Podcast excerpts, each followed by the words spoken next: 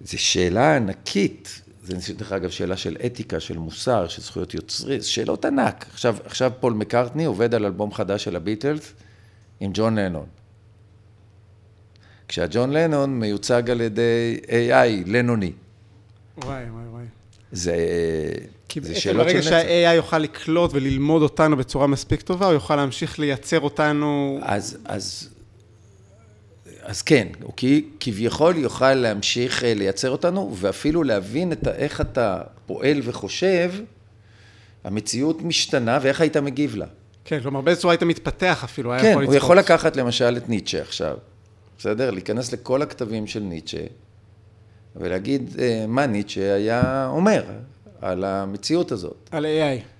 על AI, למשל, כן. או על אה, מציאות כל כך נוזלית, או על ההתחזקות האלוהית, או כי ניטשה הרי דיבר על מות האלוהים וכל מיני.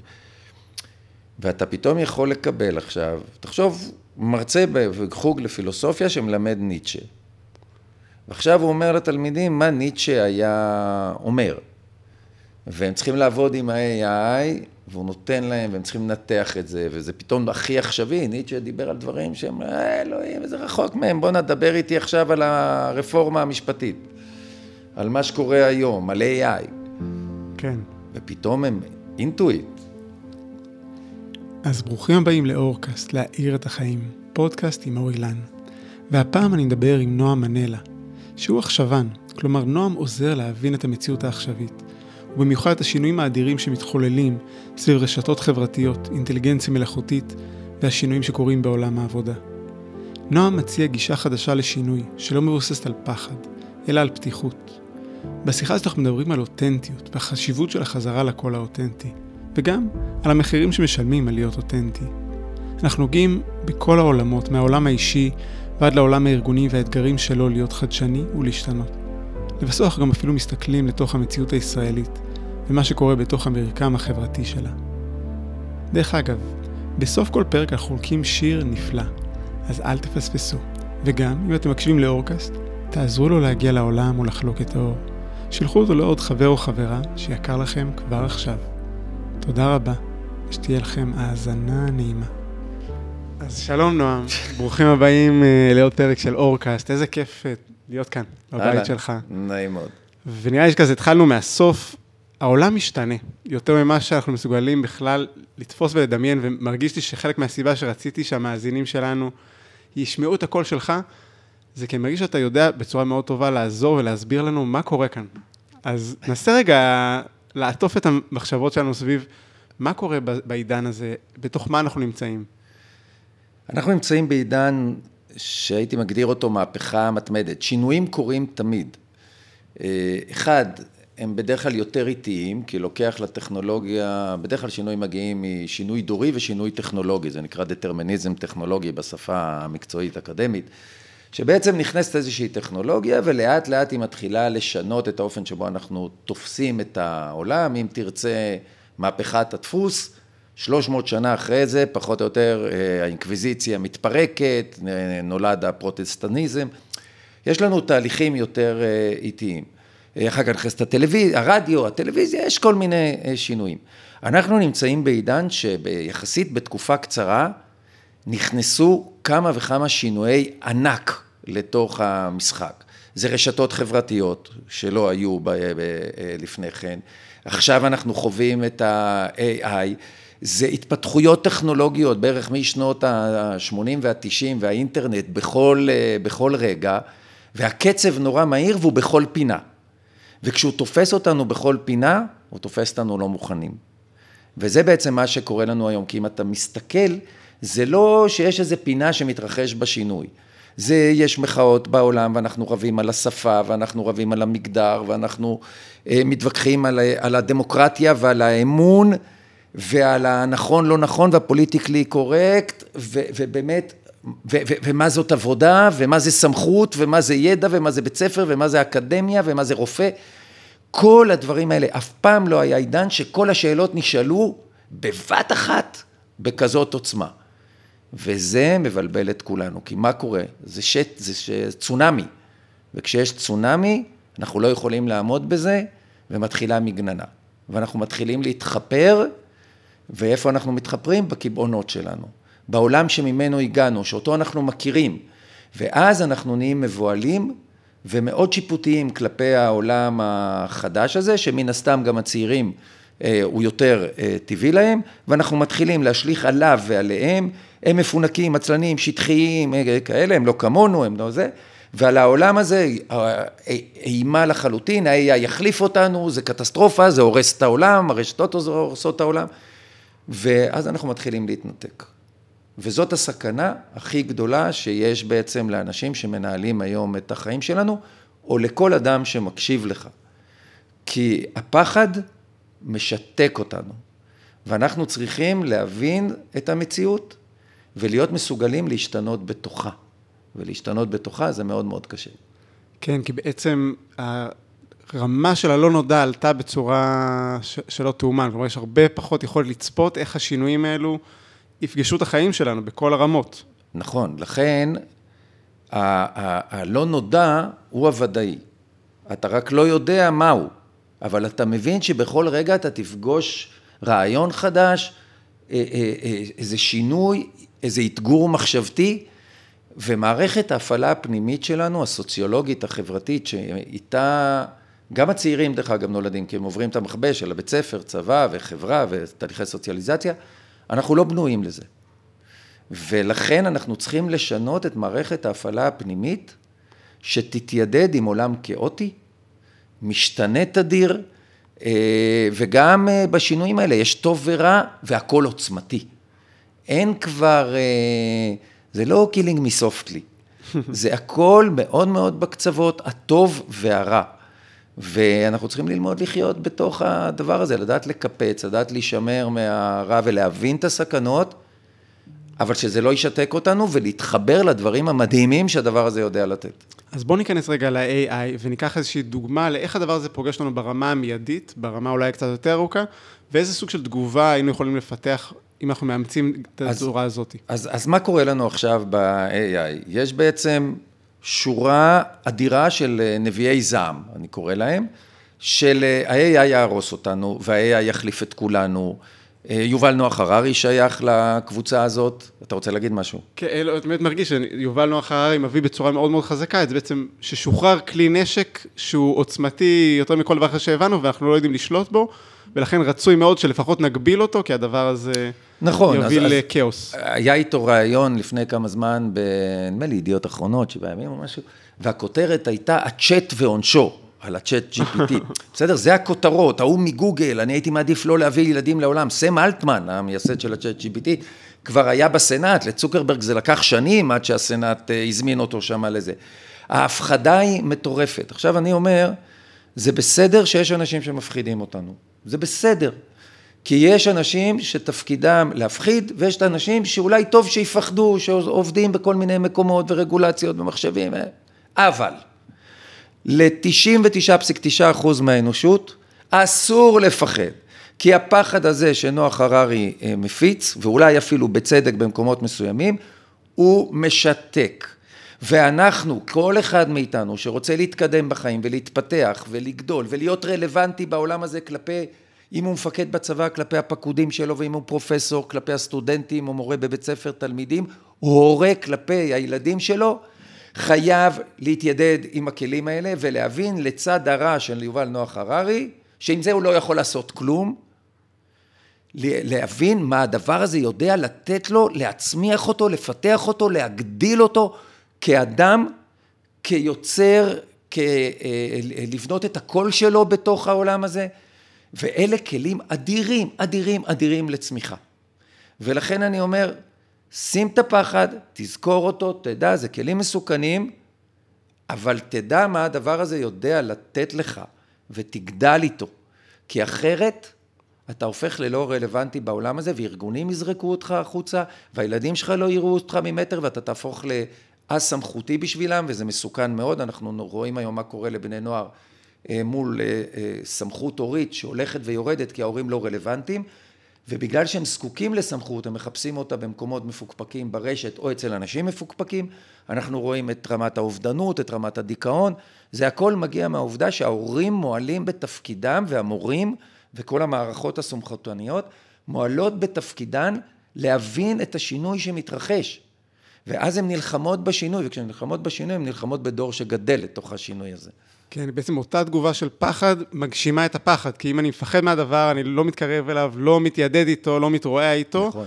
ואז באמת אני מגשים, כמו נבואה שמגשימה את עצמה, את נכון. זה ש, שזה לא רלוונטי אליי והמציאות מתחילה להכות בי. נכון, אפקט הפיגמליון. ומה שקורה בעצם, האנשים האלה, כששואלים אותי, היה יחליף אותי, שאלה יומית ששואלים אותי בהרצאות, אז אני אומר, הוא קודם כל יחליף את כל אלה שמפחדים ממנו. כל אלה שמפחדים ממנו הם בקבוצת סיכון אדירה ל- אה, ל- אה, מה- מה-AI.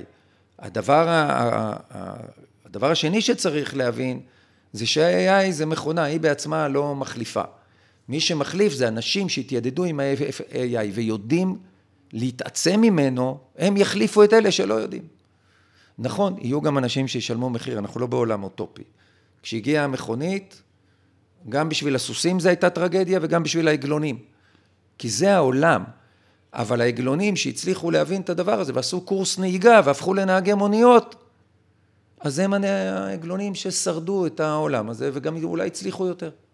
כן.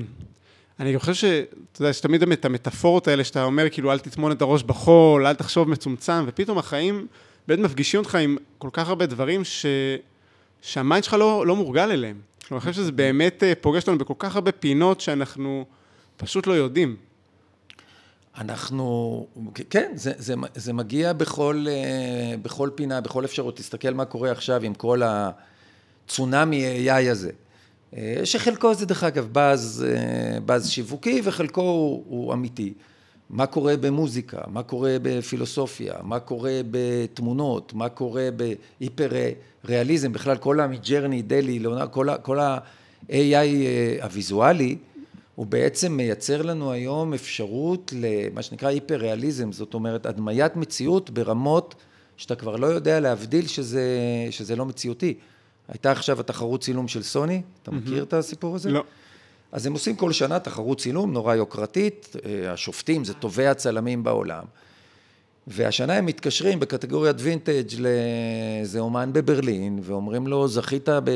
עם תמונה שנקראת החשמלאית, מקום ראשון בקטגוריה, טובי הצלמים בעולם החליטו לתת לך פרס, זה נורא יוקרתי וכסף. הוא אמר להם, אבל אני לא צילמתי את התמונה הזאת, עשיתי את זה עם AI. ועכשיו נשאלת שאלה פילוסופית מדהימה, דרך אגב, שהם שאלו את עצמם, האם הם אה, מעיפים אותו מהתחרות? כי זו תחרות צילום. ואז הם לוקחים, אתה יודע, מקום שני יהיה ראשון, שלישי שני, ומכניסים עוד מישהו. אה, או שהם אומרים, אנחנו משאירים אותו, כי הגבולות מטשטשים. והם קיבלו החלטה מדהימה, הם קיבלו החלטה להשאיר אותו כמקום ראשון, כשהם אומרים לעולם, זה בעצם תמונת AI, שטובי הצלמים כבר לא מצליחים לראות, ובעצם אנחנו נמצאים בטשטוש. ונולד עכשיו תחום אומנות מדהים, שאם הצילום זה פוטוגרפי, אז אנחנו היום באומנות שנקראת פרומפטוגרפי, פרומפט זה הפקודה ל-AI. כי בשביל לייצר כזאת תמונה אתה צריך להיות עם נשמה של אומן, אתה צריך לעבוד עם התוכנה הזאת ימים ולילות, ו- ואתה צריך לדעת מה אתה רוצה.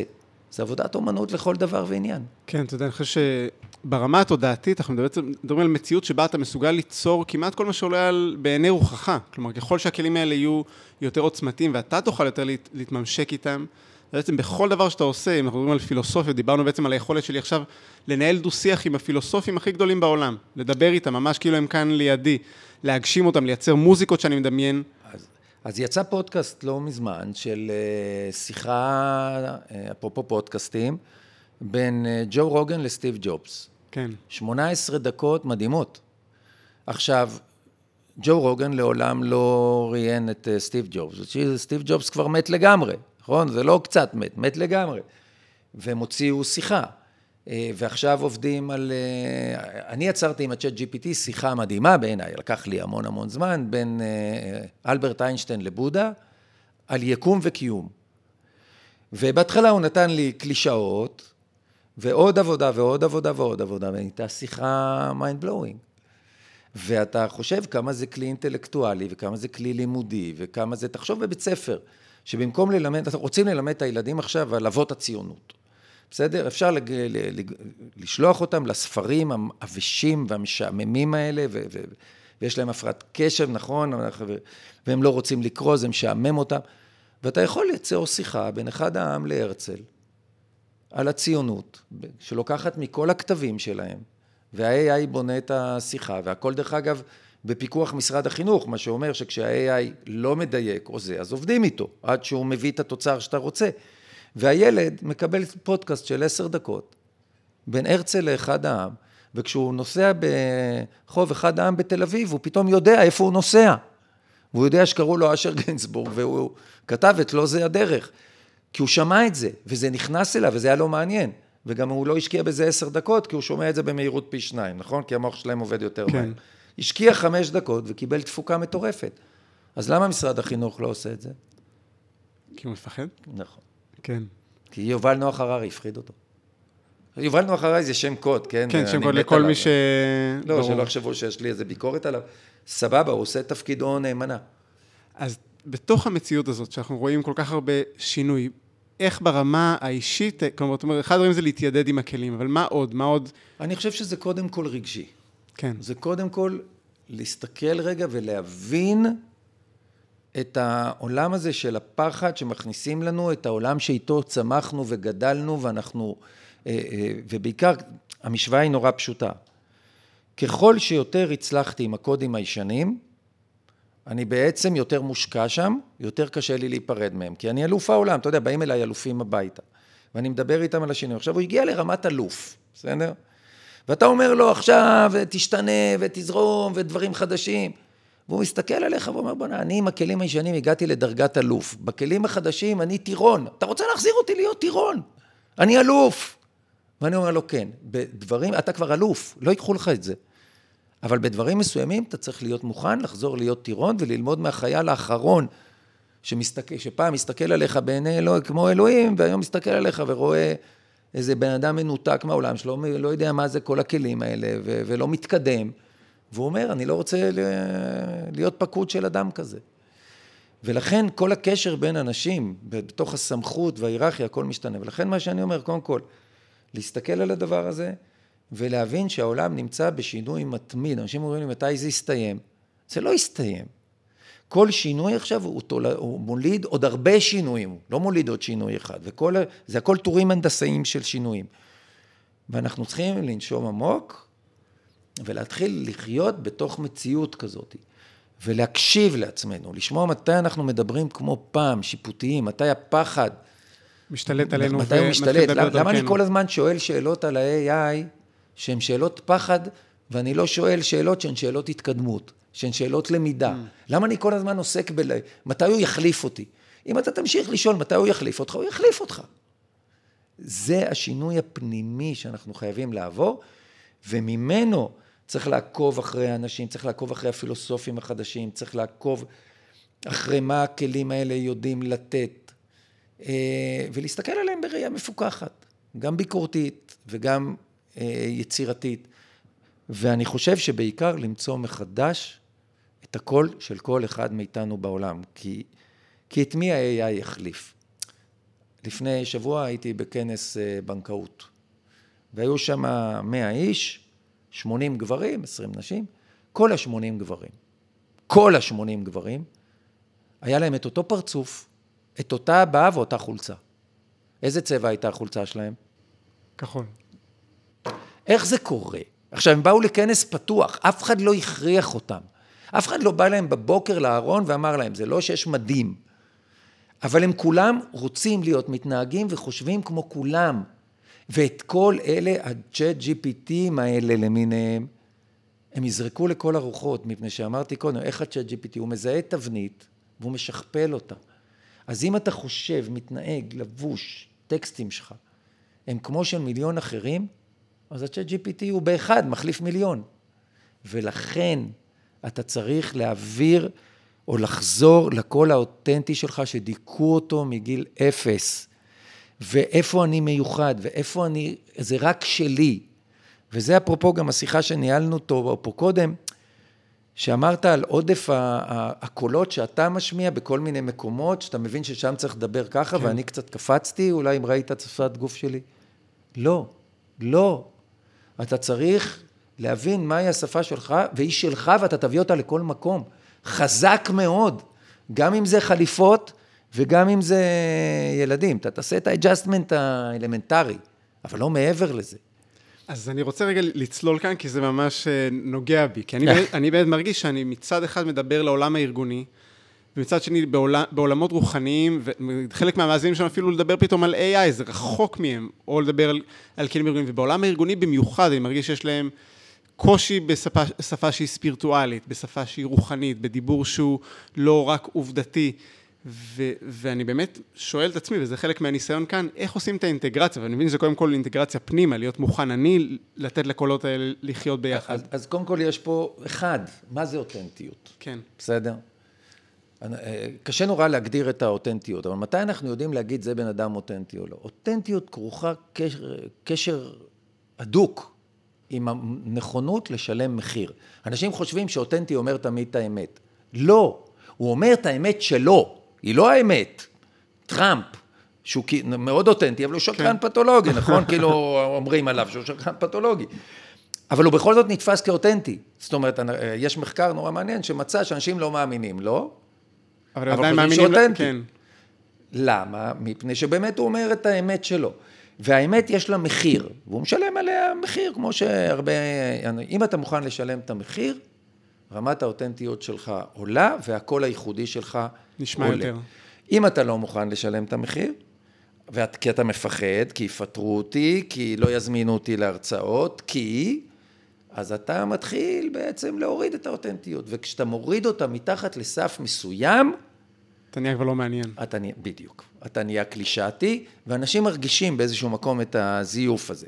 עכשיו, אני לא אומר שצריך לקחת את האותנטיות לרמה 100, אף אחד לא נמצא ברמה 100. כן. כולנו אה, עוברים תהליכי סוציאליזציה חברתיים, ואנחנו גם רוצים להתקבל ושאוהבו אותנו וזה. אבל ככל שתהיה מוכן לשלם יותר מחיר, אוקיי? רמת האותנטיות תעלה, ועם זאת, עם זאת, אתה צריך להבין מתי, איפה הגבול של הדבר הזה, שאנשים כבר לא מסוגלים להכיל, ל- את, זה. להכיל את זה, או לקבל ממך את המידע שאתה נורא רוצה שיעבור אליהם. ואז צריך קצת למתן.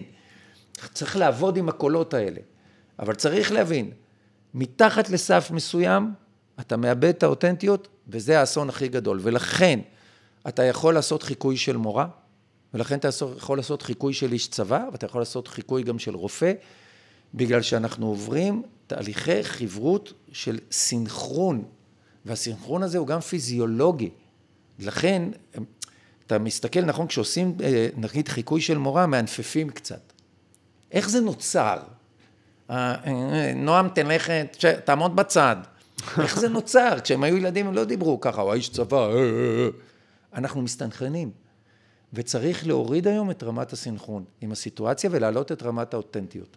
חלק מההזדמנות של המציאות כרגע, שבעצם כמו שאתה אומר, הכלים האלו מתחילים לחקות את כל מה שהוא גנרי, וזה כמו כוח מתנגד שמכריח אותך כל פעם להבין רגע מה הסיפור שלי. חד משמעית, כי הכלים האלה בראש ובראשונה הם תבניתיים. הם עובדים כן. על, אה, סתם, ה-chat GPT, שזה אה, עובד על שדות אה, סמנטיים, הוא בעצם מסתכל על שכיחויות של מילים, וככה הוא עובד, ולכן צריך לעבוד איתו מאוד מאוד חזק כדי לקבל דברים יותר עמוקים, או דברים שאתה רוצה ממנו, אחרת הוא מביא לך את, ה, את, את הכי ממוצע.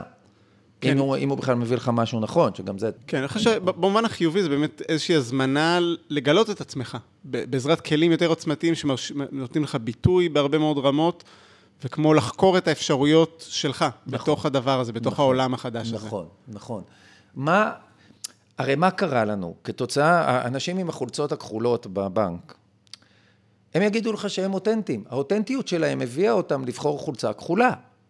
אוקיי? ככה הם חושבים. כי החברות, תהליך החברות, הבנקאות של התחום, של המקום עבודה, כבר נכנס לתוך הנפש והקודים שלו כבר באיזשהו מקום השתלטו. עכשיו צריך להפריד אותם מחדש, להחזיר אותם כמעט למצב שהם היו בני חמש. כשהם היו בני חמש, הם היו ילדים ייחודיים פחות או יותר, ולאט לאט הם התחילו להתכנס לתוך העדר. הם בחרו באיזה עדר פיננסי, ועכשיו הם חלק מהעדר הזה, כי הם רוצים להתקדם בו, כי העדר הזה מתגמל את האנשים שמתנהגים בצורה מסוימת. וזה מה שקורה בכל המערכות האלה. ובגלל שאני רוצה לגדול בתוך המערכות האלה, אז אני נהיה חלק מהם ואני משתדל להיות הכי טוב בחולצה הכחולה שאפשר. אבל היום זה כבר מסוכן. והיום אנחנו נמצאים בעולם שמי שיגדל בתוך הארגונים האלה, זה האנשים שיהיה להם קול מאוד מאוד מאוד מיוחד, גם מאוד מקצועי, צריך לדעת את הבסיס של התחום כמובן, בזה אתה רופא, אתה צריך לדעת, אבל אתה חייב שיהיה לך משהו שהוא רק שלך, שהוא ייחודי, ששום AI לא יכול... אה, לשכפל או ליצור. לשכפל. לכן אנחנו מדברים היום על Communicate, Create, Criticize, אשר עידן מדבר על זה הרבה. אה, שלושת הכ"פים אה, של העולם, הכבוד, כוח, כסף של העולם של ה-AI. אתה בעצם צריך לדעת לתקשר אחרת עם העולם, אתה צריך לדעת להיות מסוגל ליצור כל הזמן דברים חדשים, ולהיות ביקורתי כלפי העולם שמוגש לך בצורה, מכל מקום, גם מיובל נוח הררי וגם מסמכות וגם מהרופא.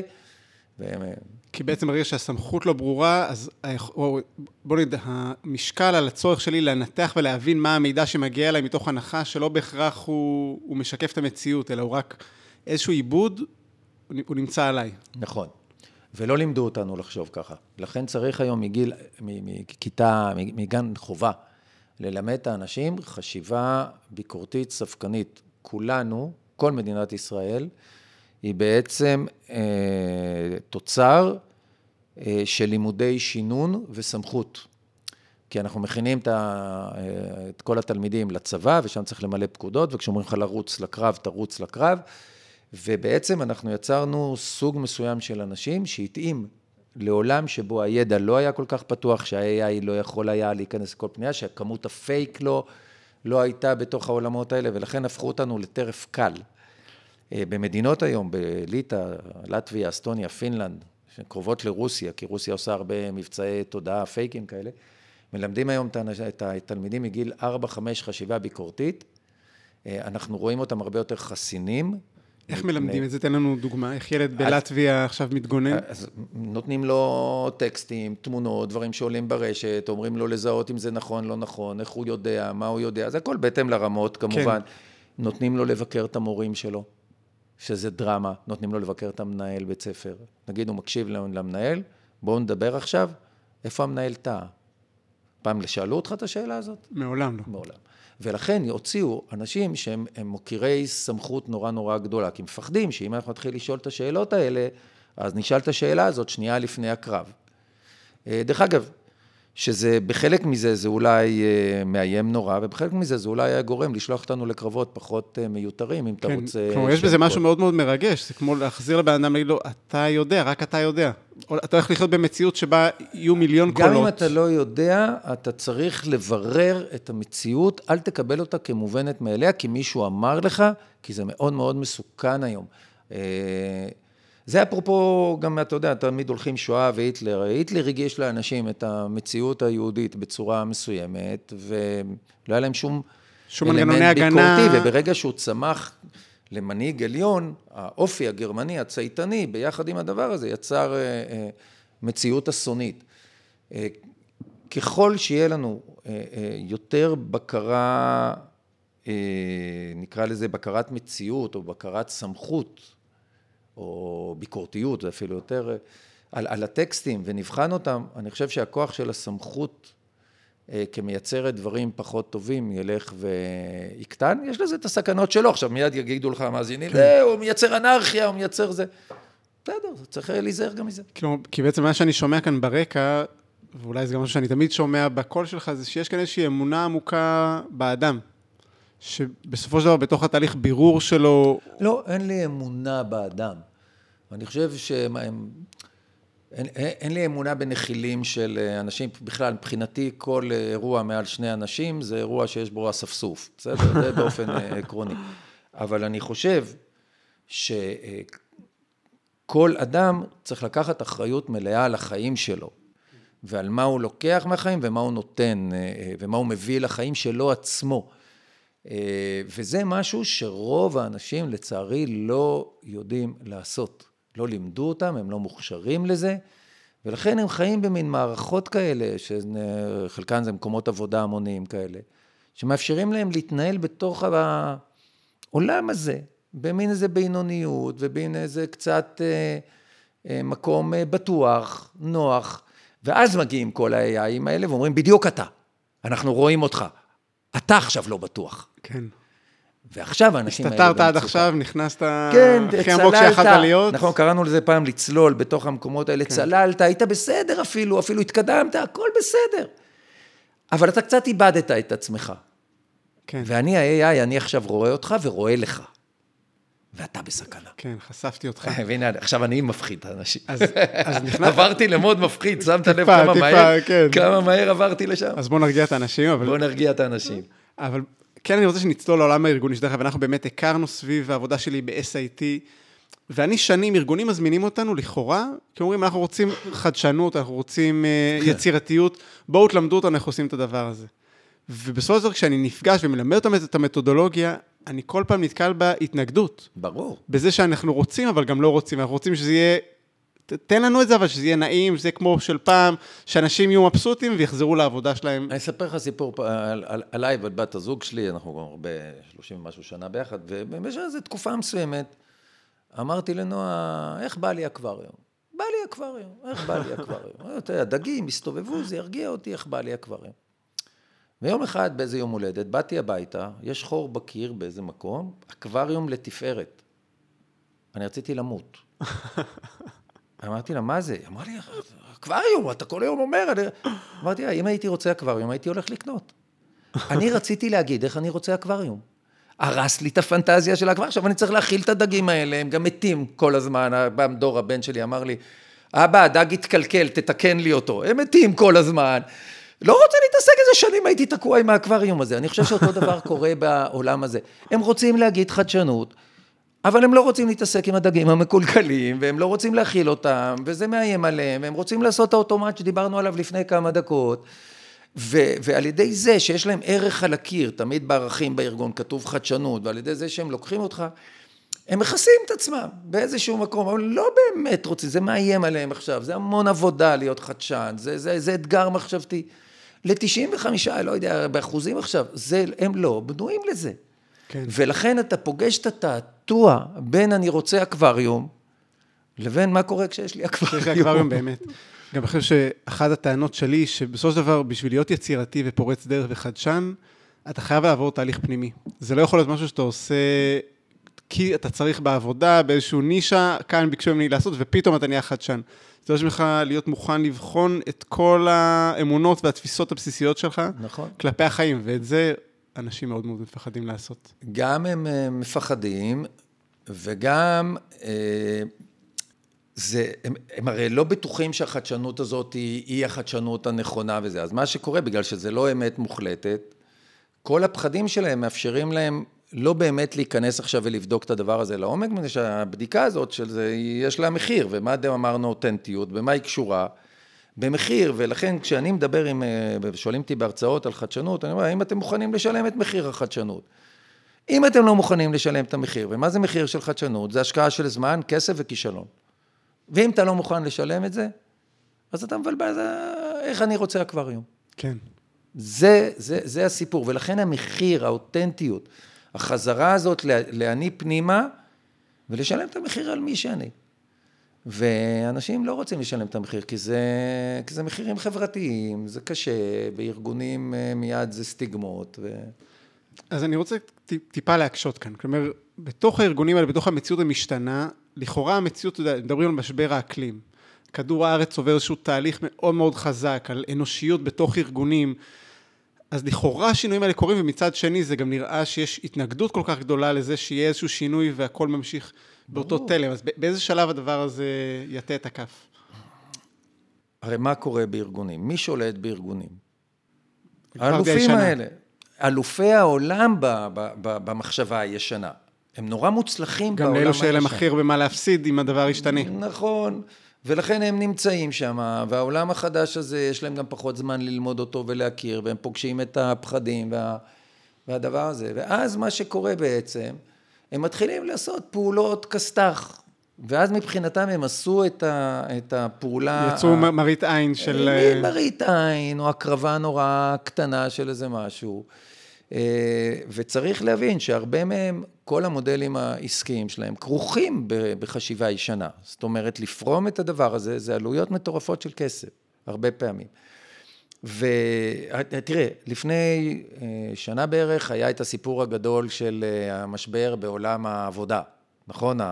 כן, וביג רזיגניישן, לא זה מה ש... כן, מה שקראו ההתפטרות הגדולה, ואני קראתי ההתנערות הגדולה, שבעצם מיליוני אנשים ברחבי העולם התנערו מחוזה ההעסקה הישן. במיוחד אחרי הקורונה, שהם אנחנו הקורונה, רוצים איכות חיים ולא מוכנים יותר ככה. ואחרי הדבר הזה. והיום תסתכל, אנחנו שנה אחרי, וכמה ארגונים באמת שינו לעומק את צורת העבודה שלהם. מה שהם עשו לעיתים... יום בבית. נכון, הם עשו יום בבית.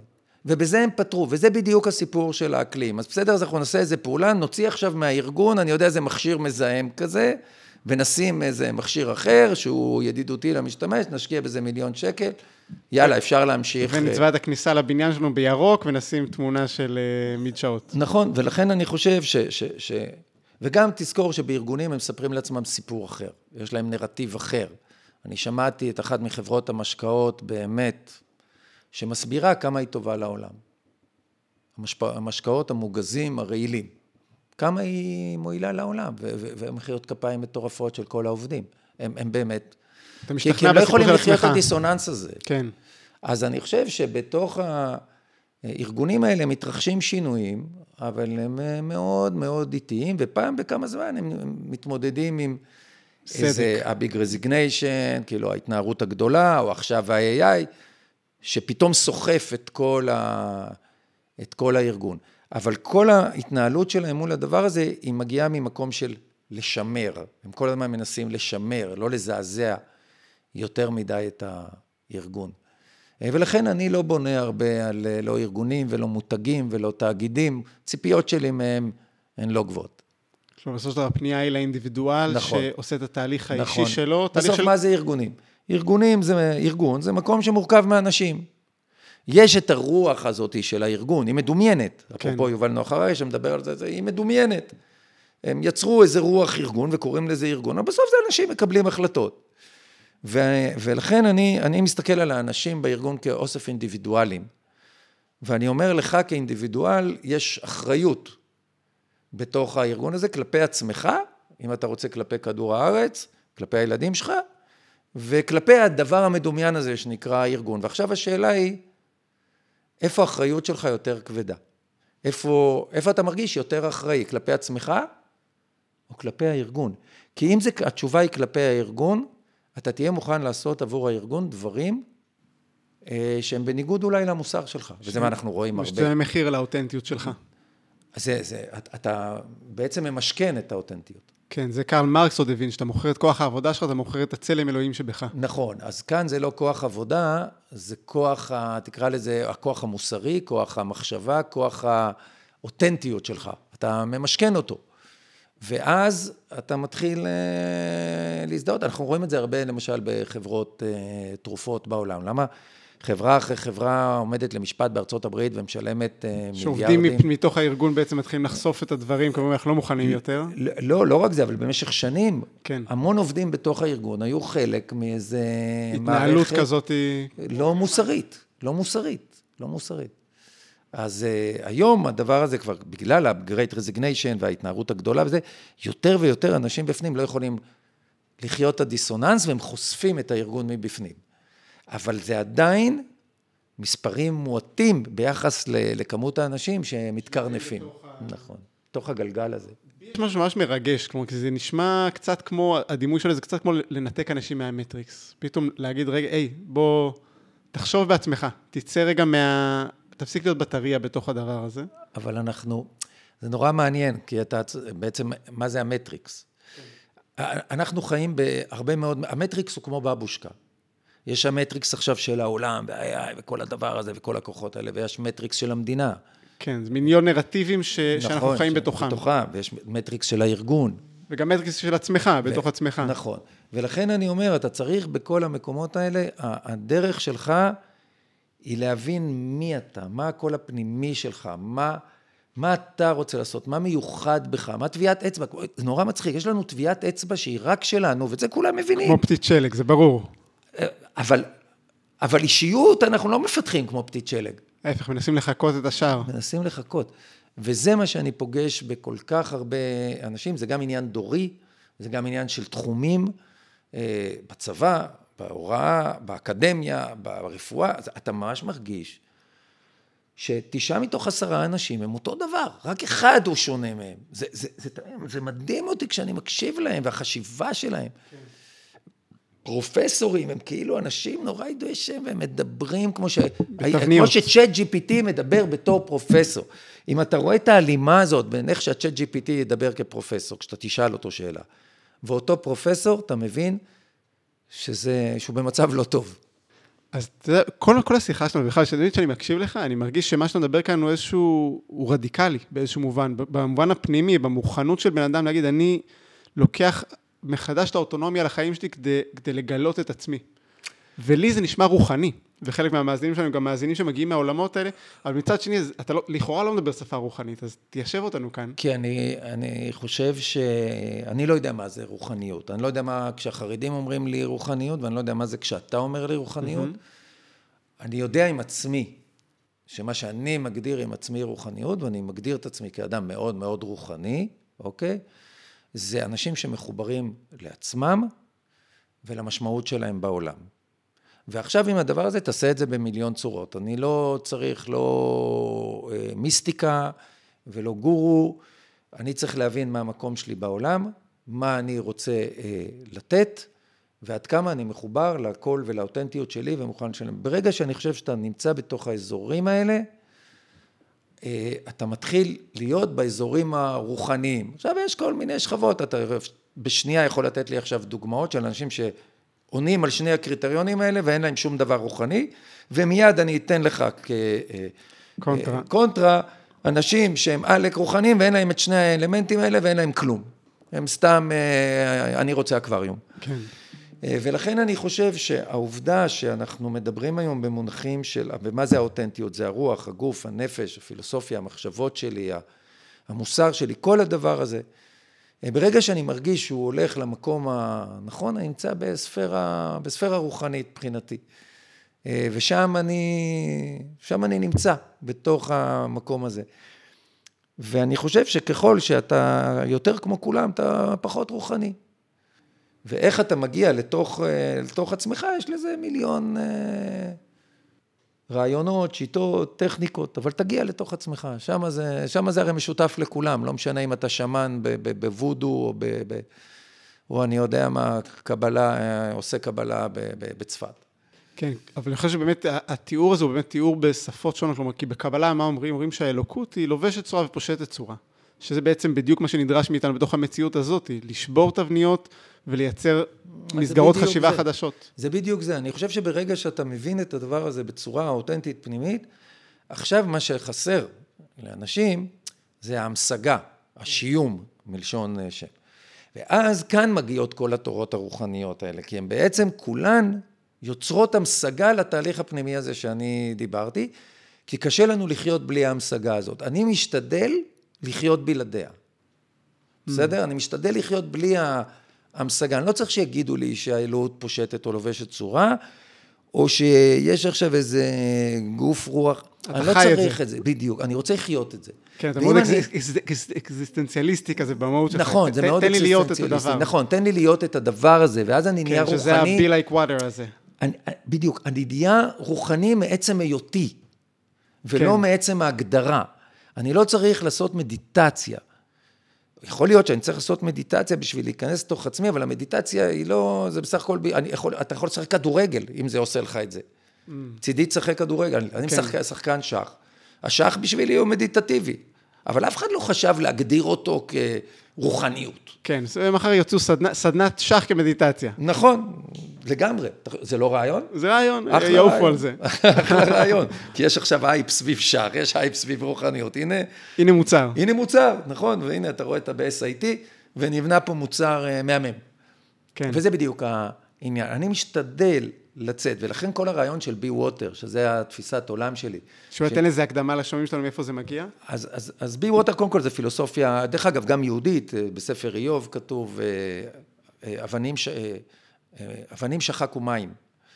אה, למרות שזה כאילו עובד הפוך, נכון? המים שוחקים את האבנים, אבל זה בעצם הרעיון הזה. וזה גם מופיע כמובן אצל, ה, כמו ששלמה ארצי אמר, המיסטיקנים הסינים, אה, אבל פופולריזציה של הסיפור הזה הביא אה, ברוס לי בשנת 1971, רעיון טלוויזיה אייקוני בהונג קונג, והוא אומר, העולם כל כך משתנה וכאוטי, 52 שנה מהיום, במונחים של היום זה עולם שלא קורה בו כלום, נכון? אבל הוא כבר נראה לו עולם נורא כאוטי. הוא אומר, בעולם כזה אתה לא יכול להחזיק בעמדות קשיחות ובעמדות שהבאת מפעם, ואתה צריך לנוע כמו מים. ומה יפה במטאפורה הזאת של המים? שהמים מתאימים את עצמם לסביבה, אבל גם משפיעים על הסביבה. וזה חלק מהרוחניות, אם אתה רוצה, שאנחנו... This is what it is, okay? I said, empty your mind. Be formless, shapeless, like water. Now you put water into a cup. It becomes the cup. You put water into a bottle, it becomes the bottle. You put it in a teapot, it becomes the teapot. Now water can flow or it can crash. Be water, my friend. זאת אומרת, המקום שבו אני מצליח לקחת ולהשפיע על הסביבה, שתנוע אה, למקומות האלה שנראים לי נכונים וראויים וטובים ו, ומלאי אה, משמעות, וכל אחד בתוך התנועה הזאת יהיה אדווה אותנטית של אותו רעיון. אם אני מפיץ את הרעיונות שלי, אני לא מחפש דופליקציות של נועה מנלה. אני רוצה שאור אילן יביא עוד משהו, וככה הרעיון שלנו גם יגדל, וגם הנפש שלנו תתפתח.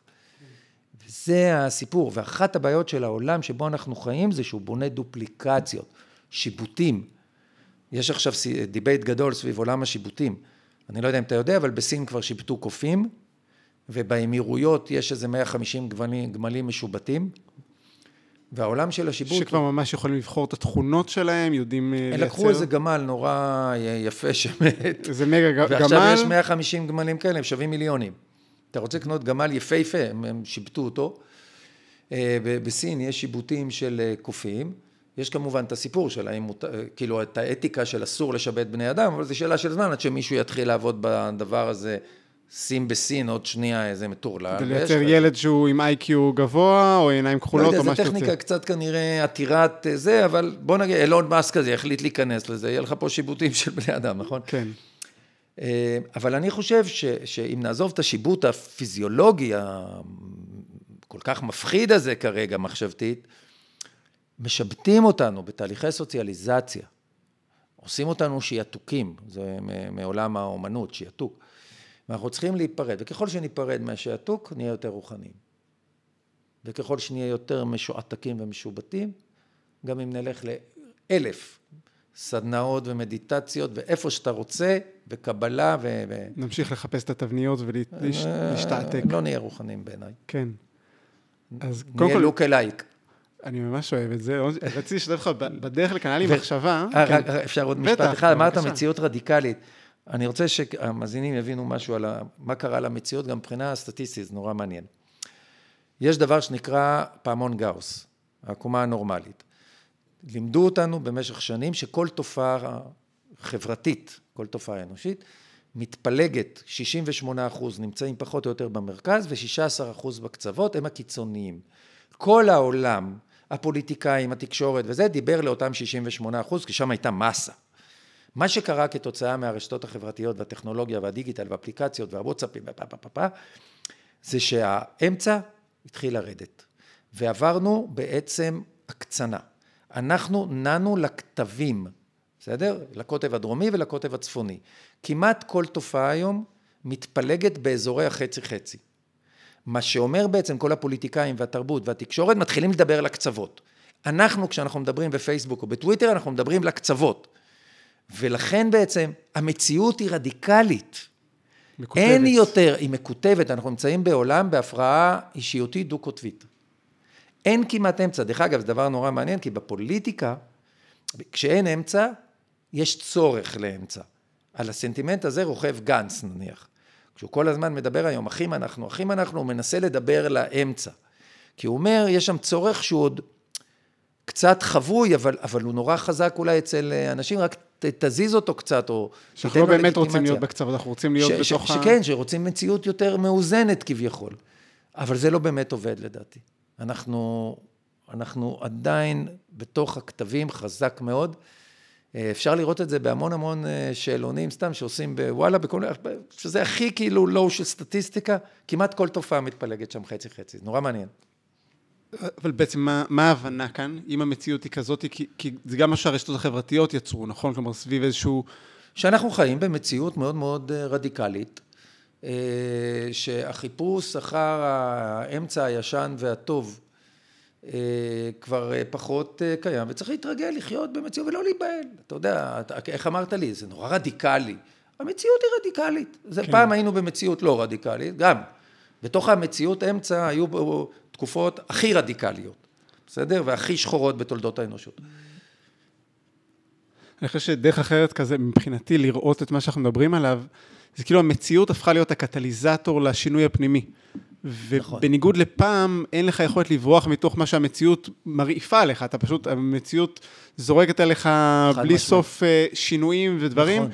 ואז איפה אני מול הדבר הזה? כן. נכון, זו שאלה... וכזה, there's no one to blame, זה, it's just happening. It's just happening. בגלל שיש כוחות אדירים בתוך העולם הזה, שפועלים בתוך הסיפור הזה, ו...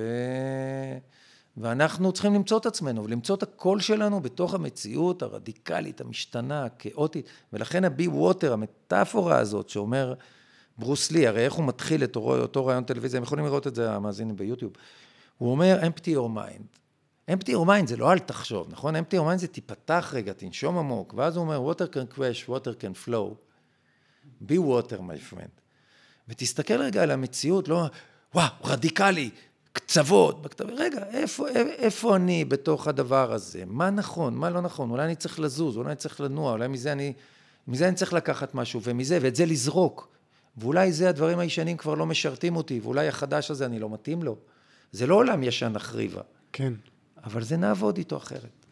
רצית להגיד משהו. אז באמת הרעיון שבא לי כאן בדרך, כי, כי חשבתי על ה-be water הזה, ואז מה שאמר לי בראש זה be like the elements. כי אולי לפעמים אתה רוצה להיות מים, אבל לפעמים אתה גם רוצה להיות אש, פורץ ויוצר ו, וחודר, ולפעמים אתה רוצה להיות אוויר. רגע להרפות, ואין במה להיפגש, ואין... וזה הכל מתאייד. אז, אז המטאפורה בווטר אומרת בעצם את כל זה במילה אחת. נכון. אבל, כי, כי אתה לא יכול להגיד רק בי פייר, בגלל שזה מצומצם מדי. נכון. אבל הבי ווטר אומר גם בי פייר. הבי ווטר אומר גם בי אר. הבי ווטר אומר גם uh, be like everybody else. כן. אבל כל הזמן תתכתב עם עצמך בתוך, ה, בתוך הדבר הזה, אה, ובייחודיות שלך, ובהתפתחות האישית שלך, להיות אדם ייחודי עם טביעת אצבע שהיא רק שלך במקום עבודה. זה, זה, זה לא לדבר לחליפות בחליפתית. כשאני מגיע, או מגיעים אליי אלופים וזה, אני דרך אגב לא מוכן למשל לפגוש אותם בלשכות שלהם. בגלל ש, ש, שיש שם מארג תודעתי שלם שהופך אותם לבן אדם מסוג אחד. כשאתה כן. מוציא אותם, אתה מביא אותם הביתה, אז מגיע אליי איראן. דרך אגב, פה גם אנחנו יכולים לדעת בדיוק איך יראה השולחן שלו, איזה תמונות יהיו לו על נכון, הקיר, ואיזה סוג לדעת. של בובות קטנות, ואיזה סוג של... אה, נכון. ש... נכון. כל, כל ההבניה שתשאיר אותו בדיוק במקום נכון. שהוא רגיל להיות בו. וכשהוא בא אליי, אז אה, מגיע ערן, או נכון, או רואה, ויושב, ומדברים, והוא ב setup אחר. ו... ואני לא מדבר איתה כאילו הוא אלוף, כי, כי מה אכפת כן. לי שהוא אלוף? אז כי מבחינת... לא אכפת לי שהוא אלוף. ברור, כי, כי מבחינתי כאן יש בשורה, אתה יודע, ופתאום אה, קפץ לי לראש בסיפור של ברוס לי, שאמרת את זה, פתאום הוא אומר כאילו, be water my friend. נכון. שזה מבחינתי הסיפור האנושי. נכון. שאם אנחנו, אם אני ייחודי, אני מסוגל גם לראות את הייחודיות שלך, ויכולים להסתכל אחד על השני מעבר להיררכיה. מקסים. ואני חושב שכאן זה, זה מתחיל. כלומר, ברגע שנוכל להיות חברים אחד של השני... אני לא יודע חברים, אנחנו לא צריכים להיות חברים. חברים לא במובן של... הבי ווטר, מי פרנד, הוא לא אומר לך בוא נהיה חברים, הוא אומר בדיוק את מה שאמרת בהתחלה. כן. הוא אומר, תסתכל רגע, אתה מיוחד, כי הצלחת להתחבר, בטח גם הוא, יש לו משהו מיוחד מעבר לזה, וצריך לנסות להתחבר לייחודיות שלנו. וזה דבר, אה, וזה דבר מדהים כשהוא קורה. כי אז אנחנו נהיים גם אנשים מעניינים. כי כשאנחנו מחוברים לעצמנו, אנחנו נהיים אנשים הרבה יותר מעניינים, וכשאנחנו מדברים כמו צ'אט GPT, אז למה אני צריך לפגוש אותך? אני הולך לצ'אט GPT, בדקה אני מוציא... את התשובה הכי וויקיפדיה שאפשר אה, אה, למצוא. בדיוק, הוא הולך לוויקיפדיה, הוא מביא לי. אבל גם במובן הזה באמת, ברגע שאנחנו במפגש הזה, מתוך האותנטיות, אז המפגש של בין שני אנשים הוא סינגולרי וייחודי. נכון. וזה גם, באיזשהו מובן איזה מענה לפחד הזה, שלא יראו אותי, לא יכירו אותי, לא... אבל, אבל מה שיש בינינו, ברגע שזה ייחודי, אז זה בלתי ניתן להחלפה. אף אחד לא יחליף את זה. אתה יודע, אני מלווה עכשיו ארגון מאוד מאוד גדול, אה, בדיאלוג בין מנהלים לעובדים, בין מנהלי על לעובדים בשדרות היותר נמוכות של הארגון. והביאו אותי ללמד את המנהלים איך צריך לדבר עם העובדים. והשאלה ששאלתי אותם, למה צריך להביא אותי בשביל ללמד אתכם לדבר עם בני אדם? מה איבדתם בדרך? מה, מה, מה אני יכול ללמד אתכם? ומה שאני יכול ללמד אתכם, זה שאוי ואבוי אם צריך בן אדם ללמד אתכם. אז תחזרו רגע, תשאלו את עצמכם, ובזה אני מסיים והולך מפה. תשאלו את עצמכם, מה אנחנו כבר לא יודעים? איפה איבדנו את ה... את המשה שבי, את החיים שבי, את השמואל שבי, אני יודע. את. זה ששיחק בשכונה זה בכדור, ששיחק ו... בשכונה וקילל גם. כן, ולא היה צריך שום עטיפה או נכון. דימוי, מה או... קרה לנו? מה, מה, מה שמנו? מה עטינו על עצמנו במהלך השנים? שכבר הפסקנו להיות מסוגלים לדבר עם אה, בני אדם על הנושאים של, אה, של עבודה, ואז אני צריך ללמד אותם עקרונות, של לדבר בגובה העיניים, להיות אותנטי. בוא'נה, צריך ללמד בן אדם להיות אותנטי. ירדנו מהפסים. כן, כי ממתי להיות אתה זה לא מספיק. נכון, בדיוק. אז זה מה שקרה לנו בתהליכי הסוציאליים. וכשאתה מודע לזה, אז אתה מתחבר לעצמך, אז קורה שם משהו, קורה משהו רוחני אם אתה רוצה, כן. משמעותי, כל המילים היפות והגדולות והמקסימות האלה. כן, אז אני יודע שעכשיו, אם רגע מתחברים למציאות בישראל, אתה עכשיו חלק מאיזושהי יוזמה מאוד מאוד מעניינת בתוך המציאות המורכבת שאנחנו נמצאים בה. תחבר אותנו רגע לזה, ומה, מה, איך הסיפור הזה מתחבר למה שקורה עכשיו ב, במדינה אז שלנו. אני חושב שמה שקורה במדינת ישראל עכשיו, אה, המציאות הקוטבית, הרדיקלית, אם תרצה, אני מסתכל עליה מתוך אה, מציאות אה, סוציולוגית, וקורה כאן דבר מדהים. עד עכשיו היו לנו מגזרים בחברה הישראלית, היה מגזר, יש מגזר ערבי, מגזר חרדי, דרך אגב קוראים להם חברה היום, חברה ערבית, החברה החרדית, החברה של הציונות הדתית, והיה לצידם, בנאום השבטים גם של רובי ריבלין, השבט הרביעי, השבט החילוני, חופשי, ליברלי, whatever, אבל הוא באמת לא, הוא לא באמת היה שבט. אוסף של אינדיבידואלים. העגלה הריקה, הם קוראים לזה עגלה ריקה, אבל זה, זה לא עגלה ריקה, כי כל אחד הוא, כ, כ, כחברה, היינו היה ברור קצת אותם עגלה. אולי טיפה ריקה, כי לא היינו מגובשים. אין לנו עניין אחד בשני. אוסף אינדיבידואלים שהולכים לעבוד, עושים הייטקס, עושים רפואה, עושים טייסים, הכל בסדר, אבל אנחנו לא חברה, אנחנו לא היה לנו זהות של חברה. ומה שנוצר עכשיו בעקבות כל המחאה הזאת, אנחנו מגדירים מחדש את הזהות שלנו הקולקטיבית. והזהות הקולקטיבית כבר לא יכולה להיות הזהות הישראלית. כי מה זה ישראלי היום? אני לא ישראלי כמו החרדי, אני לא ישראלי כמו הערבי, אני לא ישראלי כמו הציונות הדתית. בן גביר עם המשיחיות שלו, זה לא קשור אליי. אז אנחנו בונים את הזהות הליברלית. וזה רגע מדהים, רגע סוציולוגי, בלי קשר עכשיו גם אם אתה דתי וגם זה, זה רגע ש, שנוצרת פה חברה שאומרת, יש לי זהות, יש לי ערכים, יש לי גיבורים, יש לי תפיסת, אה, תפיסת עולם, ואני, ויש לי צביון, זאת מילת המפתח. ואני רוצה לשמר את הצביון המדהים שלי, ואת הגיבורים שלי, וגיבורי התרבות שלי, ואני לא רוצה שיגידו לי לא איך להתלבש ולא איך... ל... אה, אה, אני יודע אם להיות עסקים בשבת או לא, ואיך לחנך בבית ספר, אני רוצה לחנך לפי ערכיי. ובגלל שאנחנו נמצאים בקונפליקט פנימי, אני בעצם מקים היום את ברל, שנקרא ברית רשויות ליברליות, החומה הליברלית. אנחנו בעצם יוצרים ברית של הערים בעלות הצביון הליברלי, כשהברית הזאת תהיה ותפעל לשמור על הצביון, של ה... בעצם אנחנו יוצרים ניהול אוטונומי של החברה שלנו, כמו הניהול אוטונומי של החברה החרדית. זה הרי אנחנו לא ממציאים את הגלגל, הוא קיים. לחרדים יש בית משפט שלהם, יש להם מערכת חינוך שלהם, הוא לא רוצה ללמוד ליבה, יש לו אפילו מערכת גיוס משלו. יש לו הכל משלו. למה לי אין משלי? כי היינו אוסף אינדיבידואלים. אז אנחנו מייצרים את המשלנו הזה, ואנחנו אומרים סבבה, וזה בא ממקום של המון כבוד לאחר. אתה לא רוצה ללמוד ליבה? הכל טוב, אני לא רוצה להכריח אותך ללמוד, לא רוצה לכפות עליך.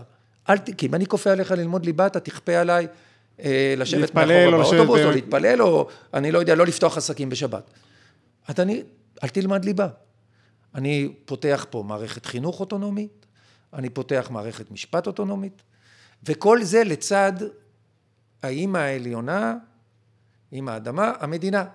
אנחנו לא מפרקים את המדינה, יש סנטימנט גם של פירוק, כן. שאנחנו לא נמצאים בתוך הדבר הזה, אלא יש אימא האדמה ויש לה צבא אחד, ויש לה בית משפט עליון, ויש לה נתב"ג, ויש לה זה, אבל מתחת לזה אני מקים את הברית הזאת עם הסנאט הליברלי, ויהיה לנו בית משפט עליון של הליברלים, שיהיה בו בוררות וגישור אזרחי, ואנחנו נעשה אה, נישואים אזרחיים. עכשיו זה דורש שינוי חקיקה חלקם וכל מיני דברים כאלה.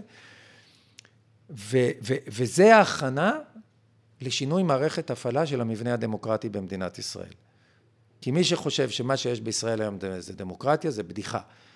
אה, המבנה הדמוקרטי, האופן שבו הדמוקרטיה בנויה, לא יכול להחזיק לא את השסעים, לא את ההבדלים, לא את הכמות של האנשים שיש לנו היום. 120 חברי כנסת היו בשנת 49 כשהיינו פה 800 אלף בני אדם. אנחנו היום עשרה מיליון. אותם 120 חברי כנסת, קצת התפלגות אחרת של מפלגות, בלי בלמים ואיזונים חדשים, בלי רעיונות חדשים, בלי בית תחתון, בלי בחירה אזורית, בלי השפעות על מפלגתיות. שזה די מוזר שאתה חושב על זה, מערכת שהיא לא משתנה והיא אמורה להתאים לכל זמן, לכל תקופה, לכל סיטואציה, כאילו כלום לא קרה בעולם. תסתכל על כל מה שדיברנו פה שעה, כן. הכל משתנה, וזה לא וזה משתנה. בול אותו דבר כמו שהיה... אז אנחנו עובדים לשנות את הדבר הזה. ו, ובעצם מה שיפה בתוך הזהות הליברלית, אנחנו מתחילים להגדיר אותה כמעט מאפס. זה מדהים. והפוסט שהעליתי השבוע, עלה, נכנס לשדה שדה מוקשים, שאמר, אוקיי, בואו נדבר רגע על המתח הזה בין יהודי לליברלי. כי אם אני לא מגדיר את עצמי כיהודי בדת, היהדות של החרדים היא לא שלי, והיהדות של הציונות הדתית היא לא שלי, אז מהי היהדות שלי? כי אני מרגיש שאני יהודי, וכל היום שואלים אותי, אז מה עושה אותך יהודי?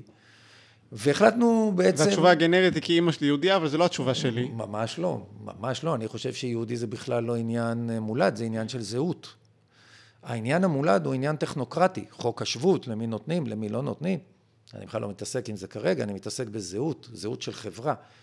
ולכן ביחד עם פרופסור אסא כשר, יצרנו את 15 העיקרים, הוא כתב אותם, הוא הגה אותם, 15 העיקרים של היהדות הליברלית, שמגדירה את הזהות היהודית שלי, מנותקת מכל הטקסים הדתיים והעולם והכיפה והזה, ועם זאת קשורה לארון הספרים, מסתכלת עליו אבל מתוך נקודת מבט ליברלית. בסדר, כשאלוה, כששאול ושמואל אומר לשאול להרוג את כל עמלק, אז אולי מנקודת מבט דתית זה צו אלוהי, אבל מנקודת מבט ליברלית זה הגנוסייד הראשון בהיסטוריה וזה קטסטרופה מוחלטת. ולכן ככה אנחנו מסתכלים על זה, אנחנו מתכתבים עם הכתבים העתיקים, עם הפרשנים, עם הרעיונות, אבל מתוך פריזמה ליברלית, וזה חלק מארון הספרים והחגים שלנו, אבל אני לא חייב בחנוכה לשיר שירים שיש בהם טבח. אני לא חייב, יש לי ערכים שלוקחים את החג הזה ויוצקים לו את הרעיונות החדשים, וזה מה שניסינו, ולכן לפוסטים של שירית כשר ושלי היו מעל 600 שיתופים. מדהים. גם המון התנגדויות, המון כעסים. דרך אגב, כעסים הגיעו משני כיוונים נורא מעניינים. כאלה שאמרו, היהדות הליברלית שלכם מתאימה לכל הולנדי ושוודי. אמרתי, סבבה, אם הוא מגדיר את עצמו כיהודי, אז זה מגיע, אבל הוא מגדיר את עצמו כשוודי. הוא לא מחובר ל... בסט ערכים, ההוגים, ארון ספרים, לתרבות, צביון, למקומות כן. שממנו ינקת. הוא לא יודע מי זה אחד העם, והוא לא מחובר אליו, סתם צורך, או הרצל. והדבר השני, זה כאלה שאמרו, אנחנו לא רוצים שום מגע עם היהדות, כי כל מה שיהדות זה דת בשבילנו. ו- ותקפו אותנו מאוד מאוד חזק. מהצד אבל, הזה. אבל להם, אותם צריך לנתק. הזהות היהודית אינה כרוכה בזהות דתית. הזהות הדתית היא בסך הכל וריאנט של הזהות היהודית. בהרבה מובנים, כשאתה מסתכל על, על היהדות ועל האסנס שלה, אז היהדות תמיד ניהלה שיחה פנימית מאוד ערה כלפי מה מתאים ולא מתאים, והיא יכלה לבקר את אותם רעיונות עצמם. ברגע שההלכה נסגרה, כן. אז מאותו רגע הם סגרו את עצמם בגן סגור של דרך אגב, זה בדיוק התגובה למודרנה, נכון? הם פגשו את המודרנה בארצות הברית, ואז אמרו, אוקיי, אין חדש מן התורה. נכון. כי, כי באמת הבהלה אל מול השינוי של העולם, והמחשבה שהדבר הזה... מה לא, זה הם... חרדים? מלשון מה זה בא? חרדה. חרדים מהמודרנה. כן. וזה בדיוק השיחה שלנו, כי אני חושב שרוב האנשים שמקשיבים לנו, או לא יודע אם רוב, אבל הרבה מהם, הם אה, חרדי מודרנה. רק המודרנה הזאת נקראת AI, והאופי שבו הם, והלבוש שלהם, של הכובע, החליפה השחורה עם החולצה הלבנה, זה החולצה הכחולה של הבנקאים. זאת אומרת, אתה הולך בבני ברק, אתה רואה סוג את החרדים, איך הם לבושים, ואתה הולך בבנק ואתה רואה, בנק הוא בני ברק של הבנקאות. וכשהכי קשה לנו לראות את עצמנו. נכון. ומאוד קל לראות uh, את, את הציבור האחר ולהגיד, הם כולם שטאנץ. בול. כן. בדיוק, בדיוק. כל להבין, הסינים אותו דבר. כל הסינים אותו דבר. נכון. כן. ואנחנו בעצם כולנו אותו דבר של כולנו. כן, שזה בעצם מחזיר אותנו ל-be water הזה. נכון. לחזור לעצמנו. זה הכל מתכתב עם אותם רעיונות שהם כבר לא חדשים, אבל פעם בכמה זמן המציאות מנכיחה אותם במשנה תוקף. כן. ואז מי שהיה לו נוח תקופה ארוכה לשים אותם בצד, צריך להתעמת מולם. ואז אנחנו חוזרים לאותם רעיונות בני אלפי שנים. אבל הם כל פעם חוזרים בגלל הטכנולוגיה בעוצמות נורא נורא גדולות, או באתגרים אה, מאוד גדולים של מנהיגות וסמכות, ולאן היא יכולה לקחת אותנו ולדרדר אותנו. אפרופו, אותו ליכודניק שאומר אה, שישה מיליון, חבל שלא גמרו את העבודה עם השישה מיליון אה, יהודים, הוא כבר איבד את עצמו, אני חושב, בתוך הבליל ושטיפת המוח שמגיעה מתוך האזורים האלה. הוא פשוט איבד את עצמו באיזשהו מקום כאדם. יכול להיות שהוא אדם טוב בסוף, אני לא רוצה להיכנס בכלל לאיש הספציפי, יש את זה מכל הצדדים. אבל משהו קורה לנו בתוך התהליכים האלה, ואנחנו צריכים לחזור לעצמנו. כן, זה גם מחזיר אותי למה שאמרת כזה, מת, מתי איבדנו את היכולת פשוט לשבת ולדבר ולהקשיב ו... זה תהליך, אה, זה תהליך סיזיפי של שנים, כן. של סוציאליזציה מאוד מאוד חזקה. שיצרה אה, כל כך קיטוב ב mind של אנשים, שהם כבר לא מסוגלים פשוט לשמוע ולשחק עם החיים כמו, כמו ילדים, ורגע נכון. להבין שזה זה לא חייב להיות כל כך מורכב וכואב. ו... לא צריך לפחד מהמורכב והכואב, אבל זה צריך להיות... אה, להבין את המורכבות ולתת לה מקום ולמצוא פתרונות חדשים למורכבות הזאת. הפתרון שאני מציע היום, תוך הניהול אוטונומי של החברות במדינת ישראל, שרוצה, ש, שחושב שזה, אני חושב שהוא פתרון חדשני לבעיה ישנה ומורכבת, שצריך להסתכל עליה, לא לפחד. הרי כל אלה שאומרים, כוחנו באחדותנו ואנחנו ביחד, הם חיים עולם שכבר מתפרק. אני גם לא יודע אם הוא היה אי פעם, בסדר, הוא היה מאוד מאוד כוחני, אבל אנחנו כבר לא יכולים היום להחזיק את הדבר. צריך למצוא פתרונות חדשים, זה אפרופו יצירתיות, ו... ואי אפשר להפעיל פתרונות ישנים על אה, מערכות סוציולוגיות אה, ושינויים אה, כל כך, מערכות סוציולוגיות חדשות. לא אז לא אנחנו לקראת סיום. וואלה. דבר הזמן מהר. וואו. ממש, טס. ומה היית רוצה לומר למאזינים שלנו, אפילו לעצמך, לעתיד, לא יודע, עוד עשר שנים תשמע את הפודקאסט הזה, מה היית רוצה לשמוע את עצמך אומר? מנבא? לא, לא. אני, אני, אתה יודע, הייתה כותרת גדולה בגלובס, עשו, ראיינו אותי על עולם העבודה המשתנה, והכותרת הייתה נועם מנלה עתידן. עכשיו אתה לוקח אותי עשר, אני לא עתידן. כן. אני חושב שעתידנות מבחינתי זה על סף האסטרולוגיה, לא שאין מקום לדבר הזה, אבל ברגע שנכנסים כוחות טכנולוגיים שאתה לא יודע אפילו לצפות, סתם כמו הגל הזה של ה הוא משנה כל כך הרבה דברים. אז, אה, אז יכול להיות שיש מקום לדבר הזה, אבל אני לא רואה את עצמי כעתידן, אני רואה את עצמי כעכשוון. אני מנסה להבין איך הכוחות שפועלים עכשיו אה, מעצבים את, ה, אה, את החיים שלנו בטווח קצר. ו, ו, ולכן אני לא יודע להגיד לך עוד עשר שנים, יכול להיות שאני אקשיב לדבר הזה ואגיד אלוהים כמה שטויות דיברתי, ואני יכול להגיד לך וואלה זיהיתי. אבל אני כן חושב שאם יש משהו שאני רוצה להגיד למאזינים, וחוזר פה לכל אורך הזה, זה להבין את השינוי ואת המורכבות שלו, ולהיות מסוגלים להכניס את עצמם לתוך התהליך של השינוי. אה, ולא להגיד, אה, אני מבוגר מדי, אה, אני לא יכול, אה, הילדים שלי, אה, אלא להבין לאן זה יכול לפתוח אותם ואיזה אפשרויות הדבר הזה נותן. אתה יודע, ראיתי אתמול אה, אה, AI חדש, שמאפשר לך אה, להגיד נושא לשיר, הוא כותב לך את המילים, אתה עובד איתו עד שאתה מרוצה ממה שיש, ואז אתה אומר לו באיזה סגנון אתה רוצה שהוא יאבד לך את השיר, ואז אתה עובד על איזה קול אתה רוצה, יש לו מנעד של אלפי קולות, ואתה, ב... אתה... ואתה יוצר שיר חדש, לחן חדש, עיבוד חדש, זמר חדש שלא קיים, טקסט חדש, וזה מקסים. עכשיו, אני, יש לי פנטזיות של להיות מפיק מוזיקלי, אבל אני לא יודע, אין לי שום כישורים, רק פנטזיות. ופתאום אני יכול להיות מפיק מוזיקלי. תקשיב, זה, זה, אני עכשיו נכנס לתוך הדבר הזה בהתרגשות מטורפת, זה לוקח אותי לעולם שאולי שנים לא יכולתי להגיע לשם, היה, זה כמו להגיע לירח היה. ואני אעבוד עם זה, ואני אבנה לי, ואת העיבודים, ואני אחבר, וזה עוד ילך וישתכלל הרי. כן. ופתאום יכול להיות שאני מוציא אלבום. וזאת המחשבה. האם כל אחד מאיתנו, ולכן זה מה שאני אומר למאזינים, תחשוב על זה שאתה לא יודע לשיר, אתה לא יודע מוזיקה, ועוד מעט אתה מוציא אלבום. ואת זה תעשה בכל תחום אחר. זה יכול להיות בתמונות, זה יכול להיות בטקסטים, זה יכול להיות... אני לא יודע מה. בהגות, בפילוסופיה, you name it. You name it, you name it. לך דבר עם ניטשה עכשיו. כן, שבאמת אה, אנחנו הולכים לקראת מציאות שהיא מעבר לכל דמיון. נכון. ו- ואם אני באמת ככה מסכם את מה שאני שומע, אז באמת את ה... שהעיקר לא להתפחד כלל. שזה מאוד יפה, כי זה כאילו להפסיק להפחיד את עצמנו. נכון, להפסיק להפחיד את עצמנו. עכשיו צריך להבין, מנגנון הפחד הוא מנגנון ששומר עלינו, בסדר? מלעשות שטויות. כן. אה, אז צריך להקשיב לו, אבל אסור שהוא ישתק אותנו.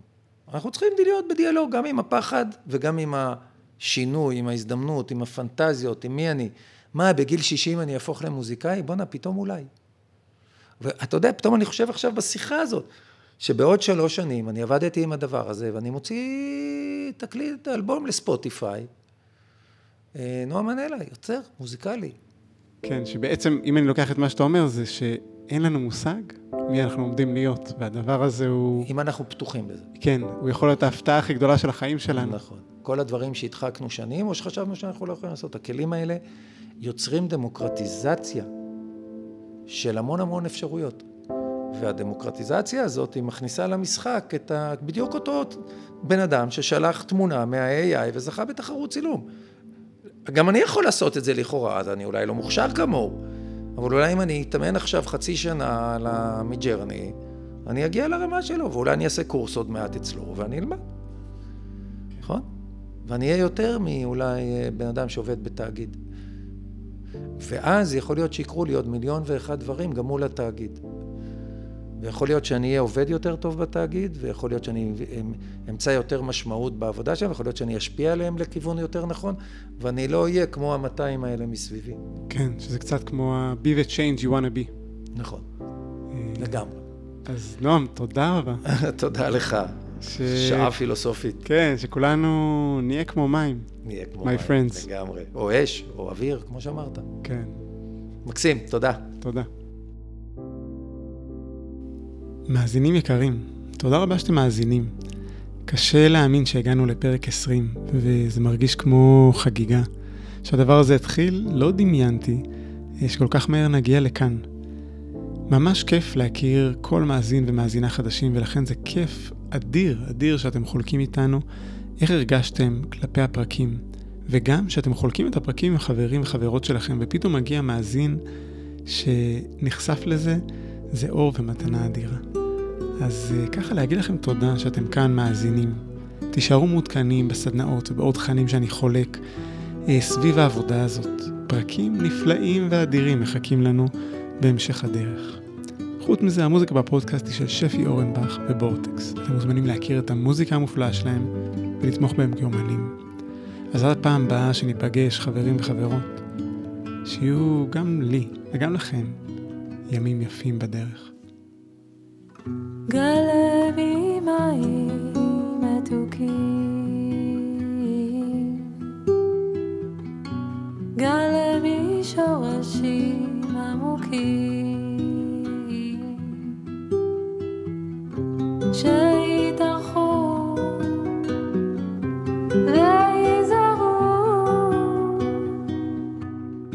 כוכבים בשמך